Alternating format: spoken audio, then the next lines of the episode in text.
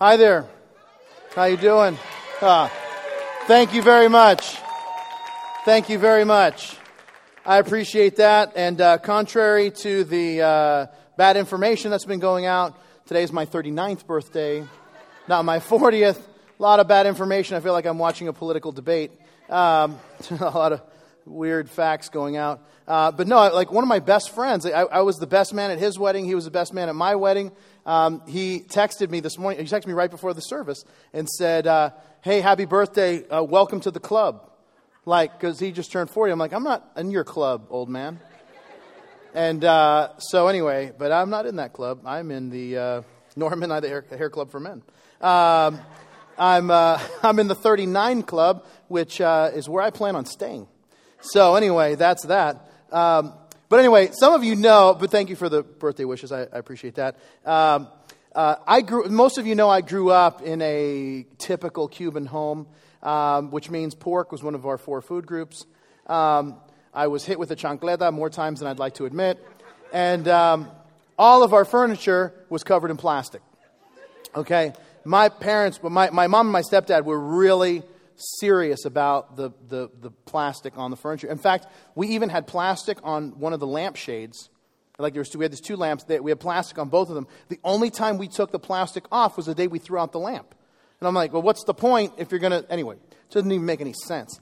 Well, anyway, um, they were like they were very particular about this uh, this furniture. So you could sit on it, but if you moved around too much, like, hey, you're out. Sit on the floor. And uh, and I'm like, I'm just trying to get comfortable. No, you're roughhousing. You're out. Sit on the floor. I mean, they were just very serious about that. And uh, so, and, you know, I grew up in Boston, and so uh, our home uh, didn't have like central air conditioning, which I know is like, like how does that even happen? Do, did they even did that even was there ever a time where air conditioning didn't exist? Um, but anyway, we didn't have air conditioning uh, in our in our house, like central air.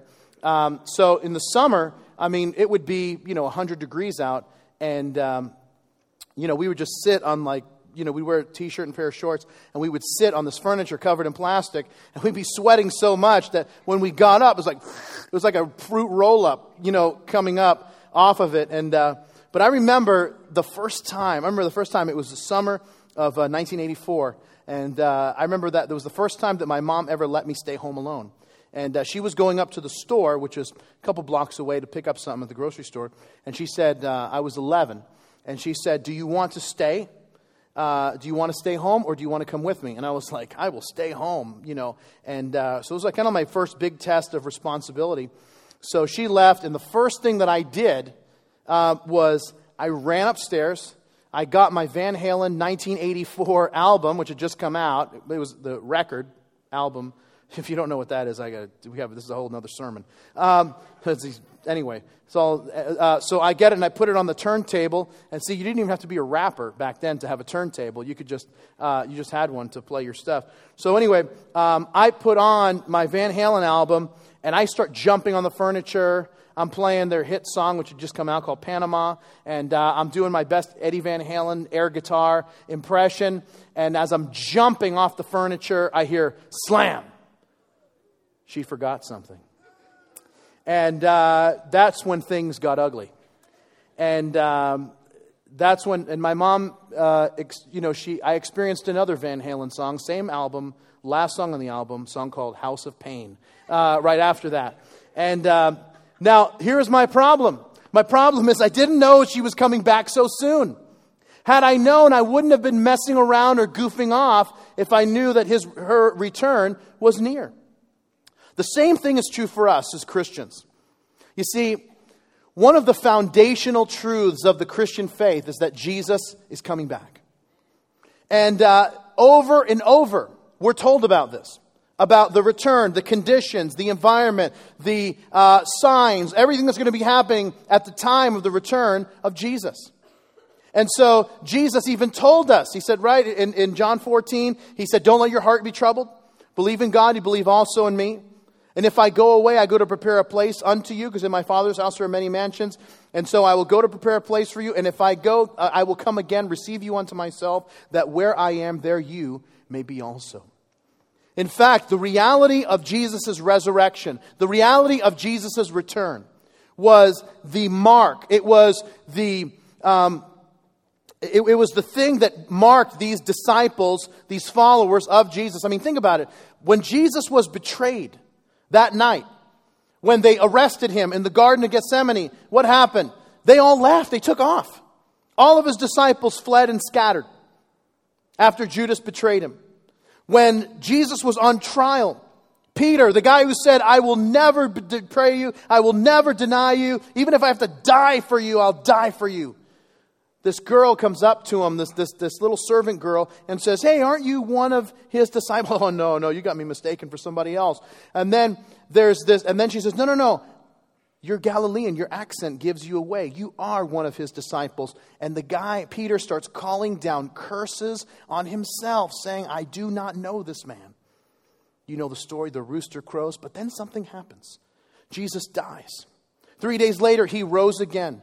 And these scaredy cat, wimpy disciples are absolutely revolutionized and changed because the man that they saw die was now alive, and the man that they saw alive had ascended into heaven and had given them a promise that, hey, I'm going up, but I'm coming back. And so go into all the world and make disciples. But see, even that, um, Jesus tells them that go into all the world and make disciples, uh, baptizing them in the name of the Father, Son, and Holy Spirit, teaching them to do all the things I've commanded you, and I'm with you to the end of the age. Okay, and then Jesus ascends to heaven, and here's what they do they just watch. He's coming back. Have we gone into all the world yet? Nope. Shouldn't we do that? Well, he just went to get something. Just got, forgot his keys or something. And he doesn't come back so much so that two angels have to appear I put it in your notes that they say, hey, this, you know, men of Galilee, why are you standing here watching the heavens? This same Jesus that you saw ascend will descend, will come back just as you saw him. And here's the, here's the deal.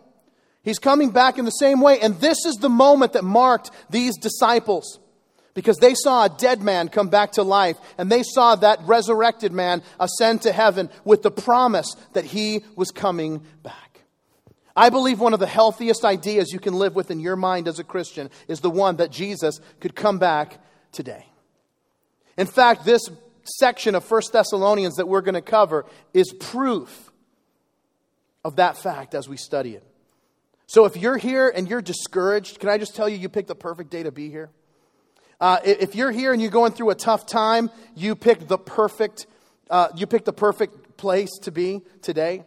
Man, if you are here and you are confused about the future, uh, and you're like, man, where are we headed? Where are we headed as a country? Where are we headed as, a, as the, where's the world going? You, you picked a perfect, I mean, you're in the right place. If you came and you brought me a birthday gift, you are in the right place. I'm just kidding. Um, just make sure you're awake. Um, but listen, if you're wondering, man, can things get any worse? I mean, things just keep going from bad to worse. Can they get any worse? What does this mean for me? What does this mean for my family and the people that I love and care about? Listen, you are in the right place because these are the very same things that the Thessalonians were struggling with. The very same questions that they had that they were asking Paul, that Paul now writes this letter and responds to them that, hey, this is, this is the truth. These are the words that will comfort you, that will encourage you and strengthen you as you walk in this world. Well, here's what happens in, uh, we're going to start in chapter 4 of 1 Thessalonians. So please open your Bibles or open your Bible app or whatever you've got. Um, if you brought a scroll, open that too. Um, uh, we're 1 Thessalonians 4, starting in verse 13. Here's what we read. But I do not want you to be ignorant, brethren, concerning those who have fallen asleep, lest you sorrow as others who have no hope. For if we believe that Jesus died and rose again, even so God will bring with him those who sleep in Jesus. Now, if you pause there and give me your attention, here's the first thing that, he, that I want you to note is that Paul writes this um, that there's certain things that we shouldn't be ignorant of. Because if you're, if you're taking note, I want to tell you four things that the return of Jesus should do in your life and in mine. The first thing is this is that the return of Jesus should inform how I live. It should inform how I live. Instead of being ignorant in this topic, we should be informed in this topic. Now, I will readily admit that there are certain topics that I want to be completely ignorant about. Um, and, and, like, I'll give you an example. The other day, my wife uh, was reading an article on the condition of factories that manufacture hot dogs. And so she's reading this and she's like, oh, oh. And, and I'm like, are you okay? And she's like, yes. But do you know How many bugs and hair and bacteria are allowed per 100 hot dogs? And I'm like, no. And I don't want to know. Yeah, but you like hot dogs, Bob. Yes. And I want to continue liking hot dogs. I don't want to know.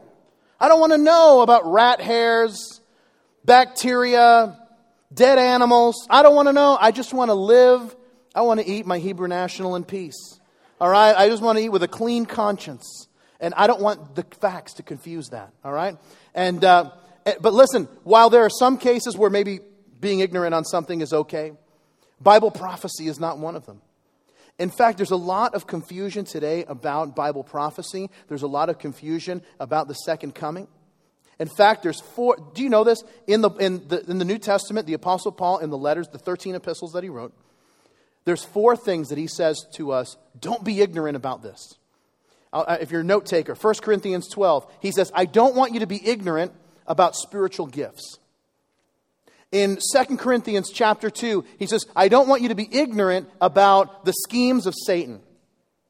In Romans chapter 9, he says, I don't want you to be ignorant about God's plan for Israel. And then in 1 Thessalonians 4, he says, I don't want you to be ignorant about the coming of the Lord, the rapture. You know what I find very interesting? You know what are the four topics that Christians are most confused about? Spiritual gifts, spiritual warfare, Israel, and the rapture. Now, why is it important for us um, to not be ignorant and instead be informed? Is because of this. Is the whole reason that Paul writes this. And you'll see this in the verses that we just read, in the next set of verses, and even as we venture into chapter 5 in today's study, that he says the same thing that the idea of the coming of the Lord should bring us comfort and hope. It should bring us comfort and hope, not panic, not sorrow. Instead, because if we aren't aware of God's plan, we will sorrow like those who don't have hope. The, uh, the believers in Thessalonica were worried. Here's what they were worried about and, and that's what he says in the verses that we read. He says, And I want you to be ignorant, brethren, concerning those who have fallen asleep, lest you sorrow as those who have no hope. You see, there were believers, people that they loved and care about, who had died. And not they had died, and they're like, man, they, they missed the rapture. What's going to happen to them? I mean, they're just, it's done, it's over with. And what the Apostle Paul wants to share with them, they weren't aware about the hope of heaven that awaits every believer beyond this life. They were unaware of what happens in, at the rapture of the church, of what happens when Jesus returns for those of us who are still alive when that takes place. That a person, when, listen, when, if you don't make it to the rapture, can I just tell you this? If you don't, whenever that is, and I'm, we're not going to assign a date or a time to it, unfortunately, um, but there's, if, if, you, if you or I don't make it to the rapture, here's what we can be assured of. When we take our last breath on planet Earth, our next breath will be in the presence of God that we are going to spend eternity with him. That, listen, when a loved one says goodbye on this planet, they go to be with the Lord and uh, they, take their, they, they, they enter into eternity with him. You see, because you got to understand, there's more to us, to you, to me. There's more to us than just the physical body that we have. You see, your physical body, that's how we relate to each other, but that's not the real you. The real you is spirit. The real you is when God gives, gave Adam the breath of life, he breathed into it and it says that now he became a living spirit. You see, the real you is that spirit, it, it's the essence of who you are. It's not just your physical makeup of how tall you are and how much hair you have or not hair you have or whatever. It's none of those things. Instead, so when you say goodbye, when your body just gives out eventually, you go to be with the Lord. The Bible would say it this way in, uh, in your notes in 2 Corinthians 5. It says, So we are always confident, knowing that while we are at home in the body, we are absent from the Lord. For we walk by faith and not by sight. We are confident, yes, well pleased rather to be absent from the body and to be present with the Lord. I have a friend who's a pastor, and he's been a pastor for many years now. But uh, this guy, when he, um, when he came to know the Lord, years ago, for the first two years of his life as a Christian, he had no idea that heaven existed. Like, I don't even know how you actually become a Christian without knowing heaven exists. But he became a Christian and he's like, man, Jesus saved me and it was awesome. It felt great to be forgiven. But I had no idea there was anything else beyond this life. I thought Christianity was like a good philosophy or something, but I didn't know that there was anything. And then he heard a message about heaven. And he was like, dude, this is awesome. I had no idea. It's like a kid being told about Disney World. It's like when my daughter, um, I remember when my daughter was two, and I explained to her what Halloween was. And she, you know what she said? I told her, I'm like, listen, there's a day that everybody dresses up, and then you go to all the neighbors' houses, and they all open the door and give you mounds of candy. And she's like, that's not true. And I'm like, no, seriously. You know, we, like at dusk or whatever, everybody goes out and you get a whole bunch of candy. And, um, you know, you, you just knock it, and everybody's happy. Everybody just gives you tons of chocolate and all the stuff you like. She's like, Bobby, are you being serious? Because you shouldn't mess around about this stuff. And I'm like, listen, I don't mess around about candy. It's for real. Anyway, but it, it was like that. I mean, because to her, and I'm like, well, and she's like, well, what if we go the next day? well, the next day everybody's going to go back to being normal and annoyed that you knock on their do- knocked on their door. Uh, but this day, everybody's excited. And the reality of heaven for us is the, is the reason why we don't have to sorrow like those who have no hope.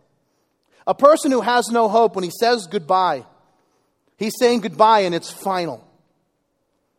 You see, when we say goodbye, it's not final. When we say goodbye, it's more like, I'll see you later. Because there's coming a time, and listen, and, and, let me just say that we can take this to an extreme, and I've, I've done enough funerals and officiated enough uh, funerals to hear well meaning Christians saying, hey, you shouldn't cry because they're in heaven. And uh, no, no, no, no. It's like, yeah, and, and this has you know, been my response to them is like, yeah, they're in heaven, but I'm not. They're in heaven, but I'm going to miss them. They're in heaven, but we're still stuck here for a while. And so, because of that, because of that, listen, it's right and appropriate to cry. It's right and appropriate to express emotion. But the difference is, we aren't sorrowing like people who have no hope. Instead, we sorrow because we're going to miss that person for a season. But that person that we said goodbye to, that person who was suffering and in pain, they're not in pain anymore. That person who was suffering, and, and, and it's like, man, they, they, they, were, they were debilitated by an illness or disease or by this thing that happened. Listen, Here's what the Bible says no more pain, no more death, no more sorrow, no more crying. And when we see them, we are not going to see them in the state that we said goodbye to them. We are going to see them and they're going to be restored and whole and well and healthy and in the presence of God as we are going to be. And that's why, listen, this idea of Jesus' return should inform how I live and how you live and how we live because we don't have to sorrow like someone who doesn't have any hope because we have hope in the Lord.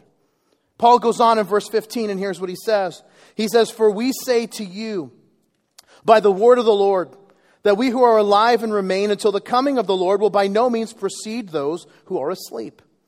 For the Lord himself will descend from heaven with a shout, with the voice of an archangel, and with the trumpet of God. And the dead in Christ will rise first. Then we who are alive and remain shall be caught up together with them in the clouds to meet the Lord in the air and thus we shall always be with the Lord. Therefore, comfort one another with these words.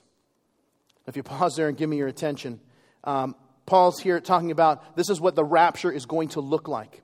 So, the second thing that I want to tell you, which is what he says here, and that is that Jesus' return should not only inform how I live, but Jesus' return should comfort my heart. It should comfort my heart and comfort your heart. Now, I want you to notice what Paul does. He's not like uh, he's not like na- giving dates and times, and he's going to tell us in the next couple verses that nobody knows the day or the hour. But I don't have to. I don't have to write to you about times and seasons. You know how that kind of how that stuff works. You know, funny enough, it was last year today. Um, if you remember Harold Camping, um, the guy who predicted that May 21st the rapture was going to happen, and then it didn't happen, so he had to recalculate. And then it, he said it was going to be October 21st, uh, which was, my, was my 38th birthday, which I was pretty excited about. I was hoping that it was that day. Although, because he made the prediction, it really annoyed me because Jesus says, No man knows the day or the hour. So, because he made the prediction, it couldn't be that day. And then, so that was a real bummer because I'm telling you, like, this would be awesome to, like, have the rapture on your birthday, you eat a bunch of bad stuff, birthday cake, and you don't even have to worry about calories because it's like it's going down right now. You don't have to worry about it.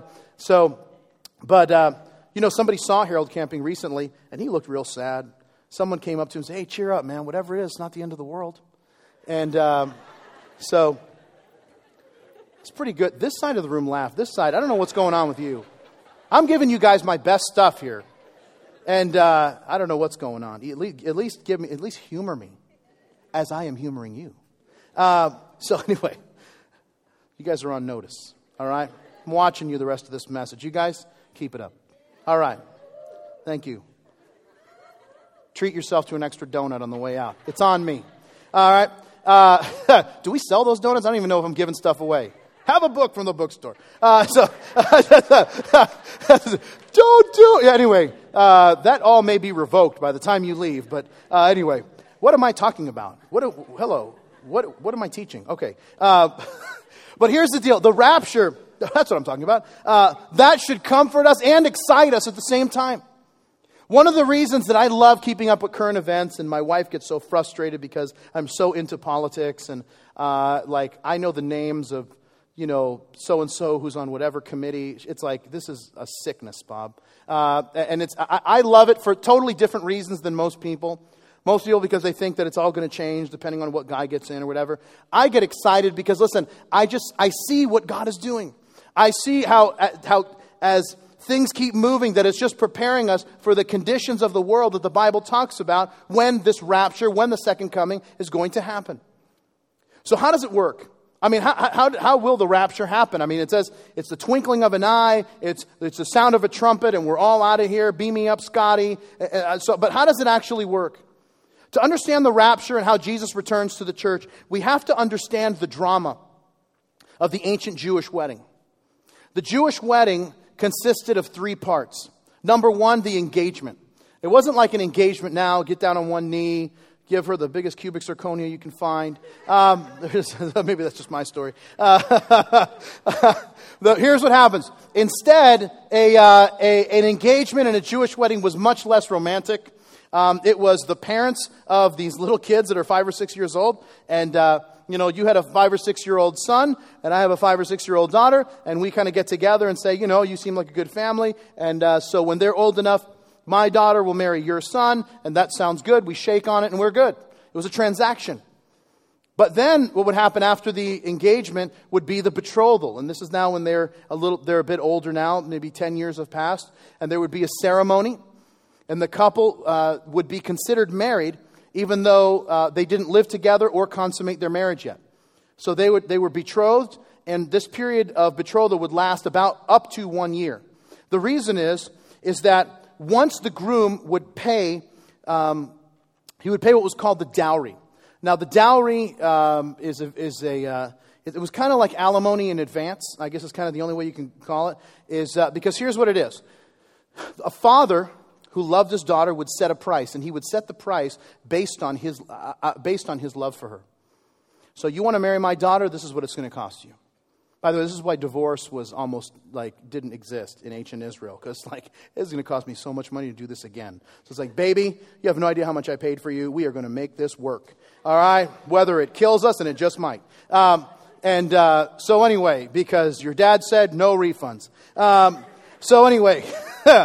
Edit that from the tape, please. Um, uh, not that we use tape anymore. Uh, see, this is I'm showing my age now. Uh, you know, back when I went to school, we went we walked both uphill both ways. Um, so anyway, you guys will get that later. Uh, this side of the room, you're killing me.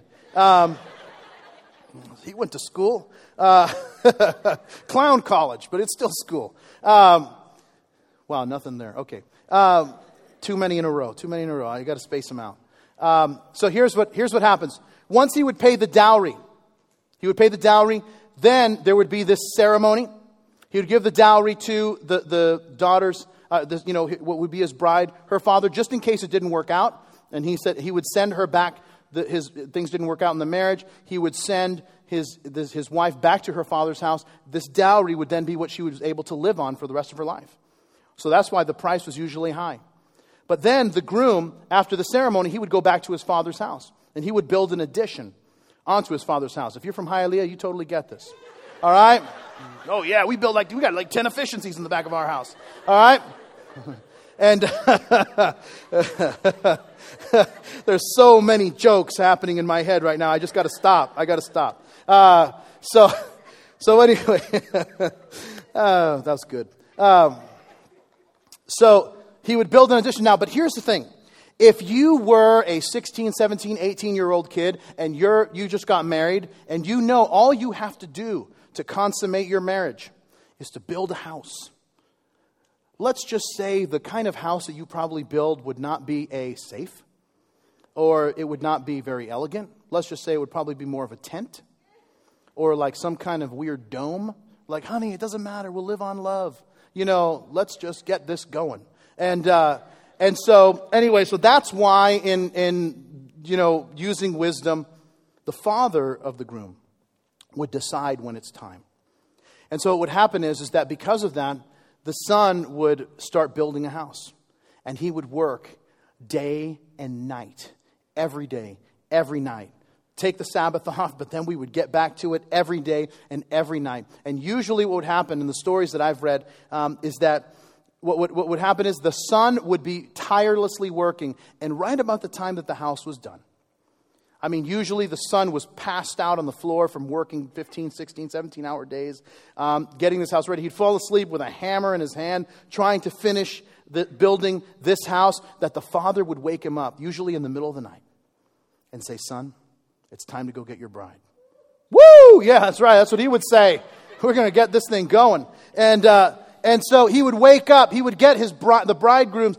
He'd say, "Come on, guys, let's go." And uh, they would go to the, his his betrothed's town, and they would sound a trumpet. And as they sounded the trumpet, he would then, and she was she would be there ready for this year. She was there, and and her bridesmaids were there, being vigilant, waiting because she didn't want to be asleep when her groom showed up. And so when the trumpet sounded, she'd be awoken. Hey, I'm ready. She would come out, and then the groom and the bride would go away to the house that the groom had built for a seven day honeymoon. And at this, after this seven day honeymoon, this couple would now be presented to the community together.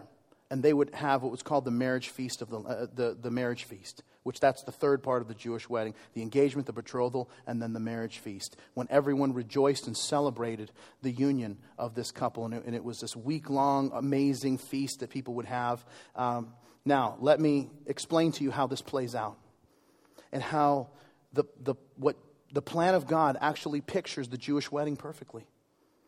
You see, Jesus is betrayed, he's tried, and he dies on a cross. And here's what he says at the Last Supper He says, This is my body, which is broken. This is my blood, which is shed for you. For you, he's paying the price. He's paying the price of sin, he's paying the price of the dowry. But what happens afterwards? He dies for us. He rises from the dead. He hangs around for 40 days and then he ascends to heaven. And what does he tell them in John 14? He says, I, I quoted it earlier. He says, You believe in, do, there, uh, don't be worried, believe let not your heart be troubled. You believe in God, believe also in me. In my Father's house there are many mansions. If it weren't so, I wouldn't have told you. But behold, I go to prepare a place for you, so that I may return again and receive you unto myself, that where I am, there you may be also. And he's building the house. And that's why also Jesus tells them when they, when, they, but what day is it going to be? He says, No man knows the day or the hour my father only, just like in the Jewish wedding. But then there's coming a time, there's coming a moment, and nobody knows. And Jesus, talking about his return, he gives this parable talking about um, a bride and her bridesmaids being ready when the groom returns. And that, that there would be a moment that it was time, that there would be a, the blasting of a trumpet, just like what we read about in 1 Thessalonians, that at that moment the rapture will take place and Jesus will remove the church from planet Earth, take us up to heaven to this house that he's been building for not a seven day honeymoon, but a seven year honeymoon. Why? Because there is business that God still has to do with Israel. There's seven years in what's called a great tribulation where God is going to pour out his wrath. You know all the stuff that happens? You know all the stuff that takes place, and you're like, I can't believe that God just doesn't do something. You hear about a child that's abducted. You hear about people that are uh, injustices that take place. You hear about all these things that go on, and it just makes your blood boil, and you say, When is God going to do something? This is the moment where God is going to pour out his wrath on a, on a Christ forsaking, sinful world. And during that time, the church isn't going to be here. The church is going to be tucked away. And then at the end of those seven years, Jesus is going to appear with us. Here's what it says in Revelation 19. It's in your notes. He says, And now I saw heaven open, to behold, a white horse. He who sat on him was called faithful and true. And in righteousness he judges and makes war. His eyes are like the flame of fire. On his head are many crowns. And he had a name written so that no one knew except himself. He was clothed with a robe dipped in blood. And his name is called the Word of God. And in the, in the armies in heaven, clothed in fine linen, white and clean, followed him on white horses. And you say, man, that's us, by the way. All of us. At the, at the end of the tribulation, Jesus is going to appear, come down, wipe out his enemies. And you and I, he's on a white horse, we're on horses. You say, I don't know how to ride a horse. You will learn, all right? There's going to be lessons, apparently. And uh, so we're all going to learn. If we can do horse tricks, I don't know, but we're going to be able to at least ride it from heaven to here. And then what's going to happen is the marriage feast of the Lamb, just like the uh, Jewish wedding. Look at what he says, Revelation 19. And I heard, as it were, the voice of a multitude and the sound of many waters, as the sound of, a, of mighty thundering, saying, Alleluia! For the Lord God omnipotent reigns. And let us be glad and rejoice and give him glory, for the marriage of the Lamb has come and his wife has made herself ready. And to her it was granted to be arrayed in fine linen, clean and bright, for the, uh, the fine linen is the righteous acts of the saints. Listen, here's what this means. When we look at what's happening in our world and we just think, man, it, just keeps getting worse. I mean, things, we think it's going to get better and it just keeps getting worse. I mean, how, how does this happen? Can I just tell you this? That everything is going according to plan. Everything is going exactly the way that God is working it out. And if you think, man, I just get so nervous because I read about like Revelation 6 through 19 and the, the judgments that are coming, listen, if you're a Christian, you're not going to be here. You're out of here. And listen, we know that before it gets really bad on earth, that Jesus is coming back for us to remove us so he can deal with Israel because through this tribulation, what's going to happen? Israel is going to believe. They're going to come to the realization that Jesus is the Messiah, that Jesus is the Son of God. And Paul, as he's going to write, remember, don't be, don't be ignorant about what God says about Israel, Romans 9. That's why at the end of it he says, and all Israel will be saved. But he's got to remove the church, take care of that, and then deal with Israel, deal with this Christ rejecting, sinful world. And then after all of that comes together, Jesus comes back.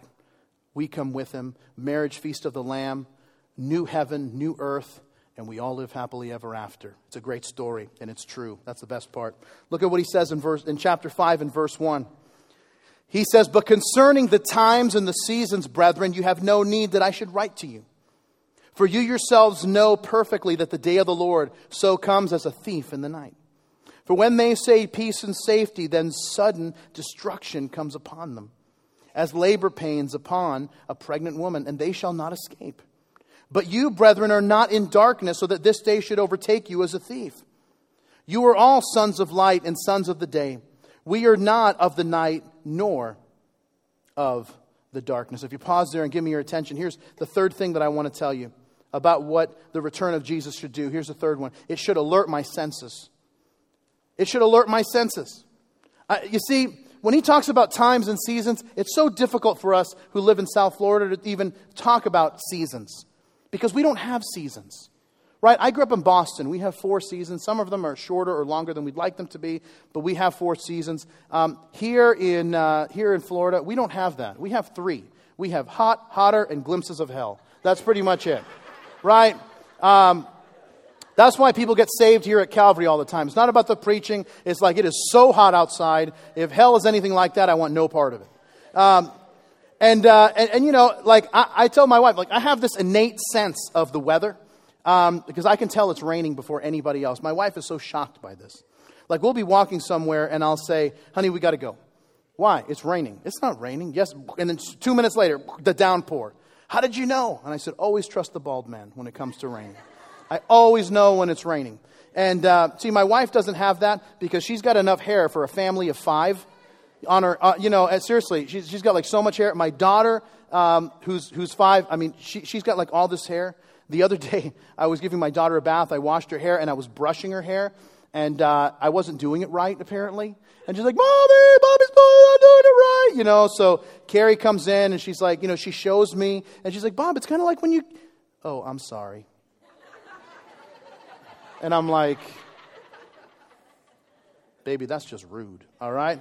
And um, so, but listen, when Paul says, I don't need to write to you about times and seasons, because you can already see. You see, this was one of the things that the Pharisees and the Sadducees, the religious leaders in Jesus' day, they didn't get it. They were looking for something totally different as a Messiah because they were looking for something political. They were looking for something that was, uh, they were looking for military might, but that's not what the Bible talks about. Jesus would say these words to them. He would say, when the Pharisees and Sadducees came testing him, asking if he would show them a sign from heaven, because this is one of the ways they're going to tell if, uh, if, the, if he's the Messiah. It says, He said to them, When it is evening, you say it will be fair weather, for the sky is red. And in the morning, it will be foul weather today, for the sky is red and threatening. Hypocrites, you know how to discern the face of the sky, but you cannot discern the signs of the times. You see, I'm guessing that most of us here have been to Disney World at some point in time. And uh, what, what I find interesting about the three or three and a half hour drive to Disney is that when you're in Dade or Broward County, there aren't very many signs for Disney, are there? You'll see the occasional billboard, but there aren't that many signs about, for Disney World. In, in fact, you don't really see any signs for the first hour, hour and a half.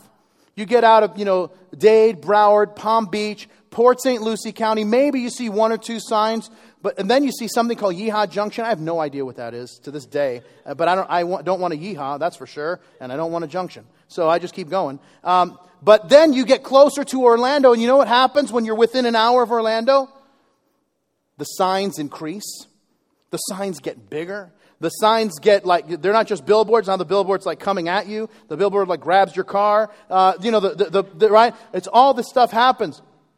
Every bus that you see has a Disney sign. You stop at one of the toll stops and there's like a, there's like a statue of Mickey Mouse there, right? There's not, a, you ever stop at one in Phoenix? There's no statue of Mickey Mouse. It's only the one that, that's right near when you get into Orlando. And so the closer that you get, the stronger the frequency and the intensity of the signs. The same thing is true when it comes to the return of Jesus. The closer we get to his coming, the more the signs of his coming increase in frequency and intensity. That's why we need to be, we need to be watchful of the times and seasons. Because when we do, we know the coming of the Lord is at hand. That's why Paul says that the end times are like labor pains on a woman. I mean, it's just you know that the baby's coming when it, you're, you're, at, you're at that, that moment. The, the contractions are getting stronger, they're increasing in frequency and intensity. You know that the baby's coming, right? I mean, we have three kids. Uh, we've had three kids, and when I say we, I mean mostly my wife. Um, but when she was getting ready to give birth, listen, we knew it was coming. We knew it was happening. Because at first, they're far apart. I mean, like those, oh, I got a contraction. When? Last week. Listen, when it's happening, they're like right on top of each other because it's, it's, it, the, the contractions are coming because the baby's coming. What Paul is saying is all of the signs will increase as the time gets closer. And that's why he says, I don't have to write to you about times and seasons. All you got to do is just look around. And we, you and I have a front row seat to the unfolding of this before our eyes. You know, one of the things, the, the next event on the prophetic calendar is the rapture of the church. Right after that, and some scholars even argue as to whether this is going to happen before the rapture, and uh, I think there's good evidence on both sides. But here's the thing what we do know is that the rapture is going to happen, and then there's this confederacy of nations led by Russia that are going to attack Israel, that are mentioned in the book of Ezekiel, chapters 38 and 39. And here's the thing, and against impossible odds, Israel is going to defeat this army because Israel will stand alone. And as they do stand alone, Israel will have victory and they will know that God uh, is with them. And uh, this is going to bring about a, a national revival in the country of Israel. You see, years ago, people thought this was impossible because the nations mentioned in Ezekiel 38 and 39, they hated each other. But now we talk about Libya, Russia, Iran, all these countries that are mentioned in Ezekiel 38 and 39, now they all have alliances militarily, financially, scientifically. You know what these countries all have in common besides being mentioned in Ezekiel 38 and 39? All three countries were mentioned in last week's presidential debate. Interesting. And I can promise you that uh, they will, all three of them will be mentioned in tomorrow's uh, presidential debate on, on foreign policy. Absolutely. Why? Because this, the signs are there. We just need to be watchful. And that's what Paul says lastly in, uh, in verse 6. This is the last section. Let me read it to you. He says, Therefore, let us not sleep as others do, but let us watch and be sober. For those who sleep, sleep at night, and those who get drunk are drunk at night. But let us who are of the day be sober, putting on the breastplate of faith and love, and as a helmet, the hope of salvation. For God did not appoint us to wrath, that's worth underlining, but to obtain salvation through our Lord Jesus Christ, who died for us. Whether we wake or sleep, we should live together with him. Therefore, comfort one another and edify one another, just as you are also doing. If you pause there and give me your attention, here's the last thing what Jesus' return should do it should assure my salvation. Assure my salvation that we are not appointed to wrath. We have a different appointment. We are appointed to receive salvation. We are appointed to something else. I had this experience this week that just totally illustrated that for me. Um, I was in California. Uh, Pastor John taught last week as I had a flight uh, Sunday morning to fly to California. I was teaching for three days at a conference um, in, uh, in, in, Southern California. And um, one of the things that I had on my agenda, I was meeting a friend for dinner. Um, at one of, it could be the most, but I would say one of the most exclusive restaurants in the world. Um, in fact, this is a restaurant that's called Club 33. Now, some of you who are like, you're big, if you're a big Disney fan, you've heard of Club 33. Um, I've, I've known about this for years, and I, this is one of these things like I, I thought, man, maybe someday I'd, I'd, have the opportunity to go to this, uh, to this restaurant. Club 33 is a restaurant hidden inside of Disneyland. And uh, it's in Liberty Square. You know Liberty Square here in, in Magic Kingdom. It's where, um, you know, you go, Hall of Presidents is there. Um, uh, Haunted Mansion uh, is there. A bunch of stuff there. And um, anyway, if you're walking, in, in, this is not in Disney World, in uh, Magic Kingdom, but in Disneyland, you're, you're walking down one of these little streets, um, and there's no fanfare. All there is is a door, green door, that has the number 33 on it and you just knock on the door at the time of your appointment. You open the door. Now, this, this was, um, you show your card that you're a member and you're allowed in with your guests. Um, and uh, this was Walt Disney's private dining room when he was alive and when he was, uh, he had an office there and then he had a private dining room. It's called Club 33 because uh, when Disneyland started, there were 33 sponsors, um, 33 companies that sponsored Disneyland, and this was kind of their um, kind of a thank you was that they would be allowed to go in this private dining room. There are only 487 members of Club 33 in the world. Uh, and my friend happens to be a member. He was on the waiting list for 15 years to get to become a member. He just became a member like six months ago. He heard I was coming out and he said, Hey, let's go to Club 33. And uh, so I was like, Yeah, whatever. No, I was like, Yeah, okay, I'm there. Um, and uh, it, it's a crazy thing. It's an ultra exclusive um, uh, restaurant to go to. Uh, the table next to us, um, if you're familiar with the actor Topher Grace, who was the star of, uh, he was Eric Forman on That 70s Show. Uh, he was also uh, Venom in Spider Man 3. He was at the table next to us. Um, and, but that, that's not even what was the coolest thing about that night. The coolest thing about that night is because we had this reservation, we, had we had been appointed to something. Um, there, we got all this VIP treatment. Um, so we pull up to uh, the hotel there right next to Disneyland uh, called the Grand Californian. We pull up to the Grand Californian, and um, I tell the girl at the valet, Oh, I'm here uh, with a Club 33 member for dinner. And she's like, Oh, take me with you. And I'm like, Sorry, I'm married. Um, and so, uh, but I'll bring you out a biscuit or something, um, or you know, like an appetizer or whatever. But anyway, so they, oh, but you get free valet parking if you're um, a Club 33 member. And uh, so then I met my friend. He met me at the, at the valet thing, and then we walked in.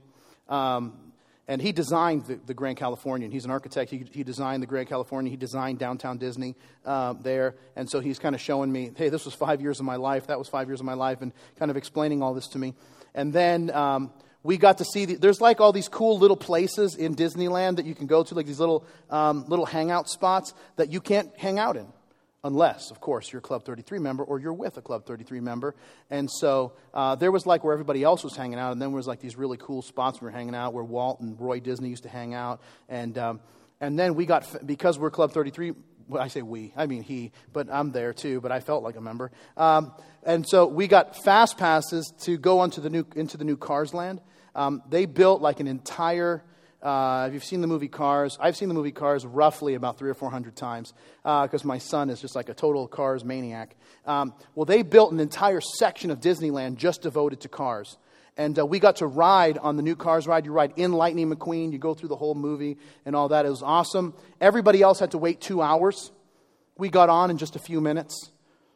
And they're like, people are like, hey, what about them? And I'm like, hey, slow down, buddy. We don't wait with the mere mortals. All right? Club 33, like Club 2 or 3. All right? Just relax. A couple hours will go by fast.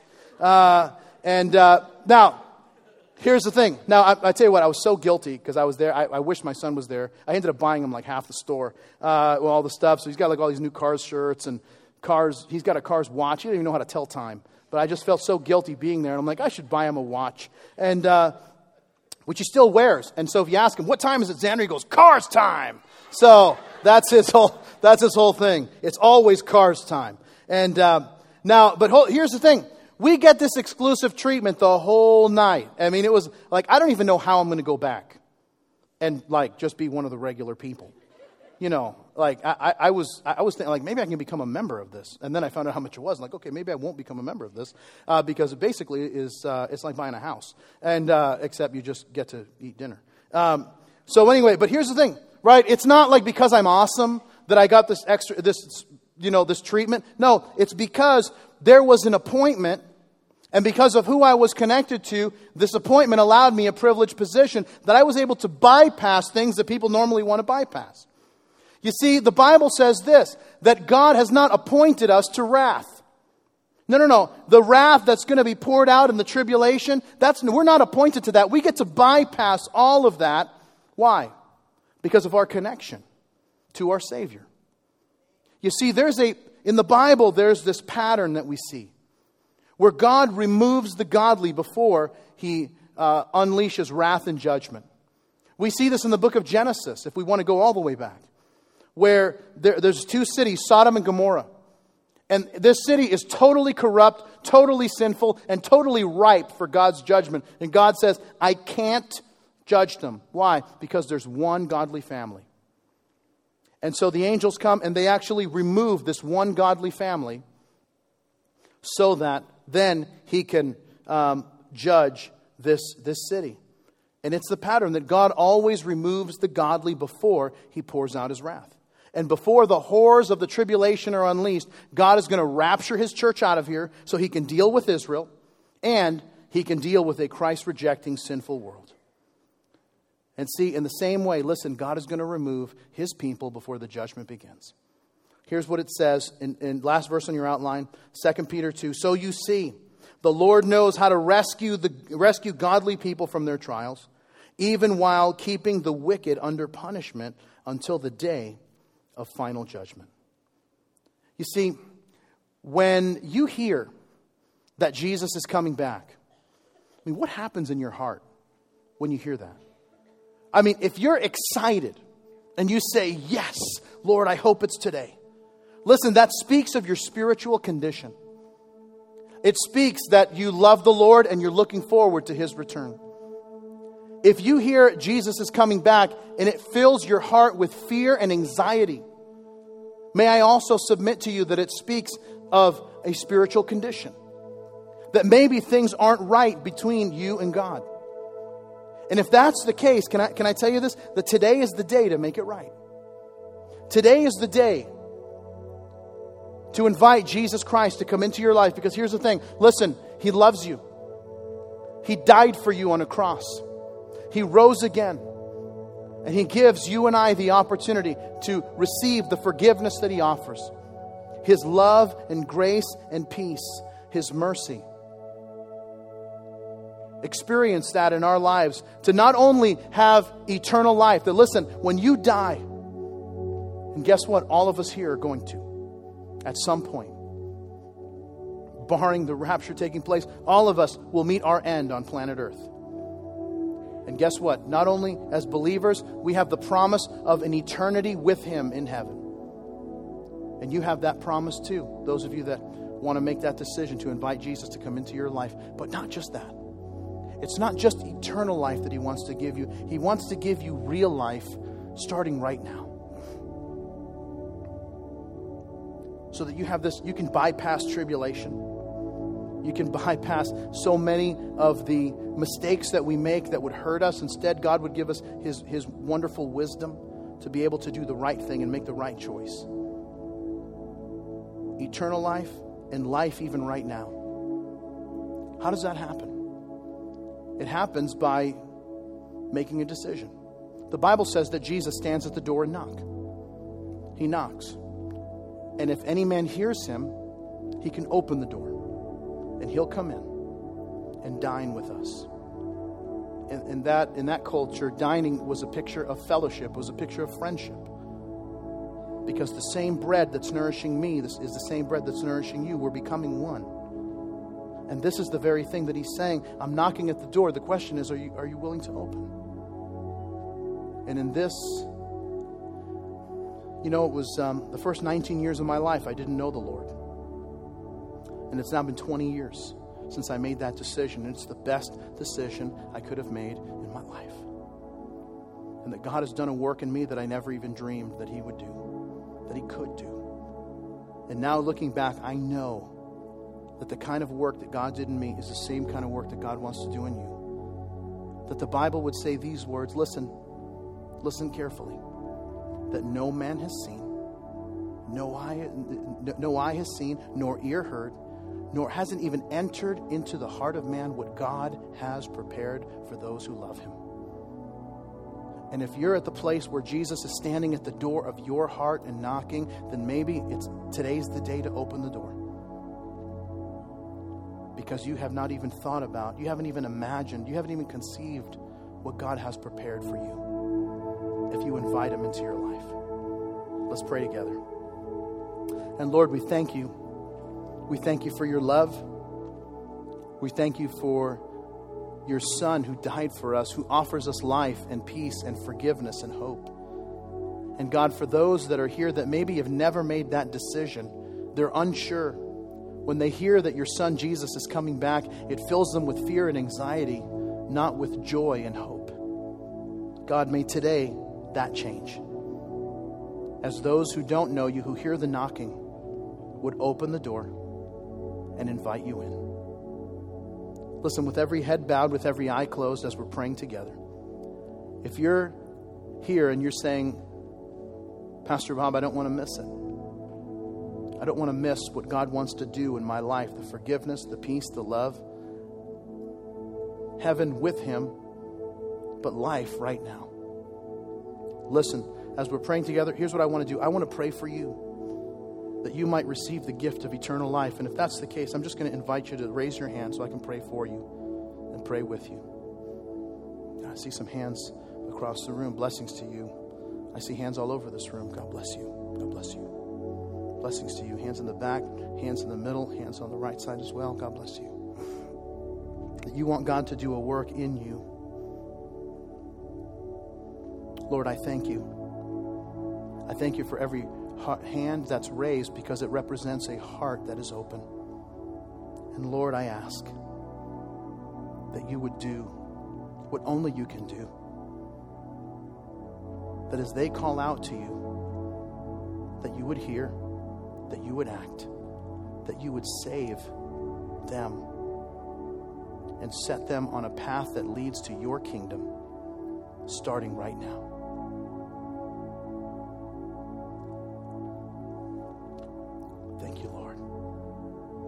Jesus' name.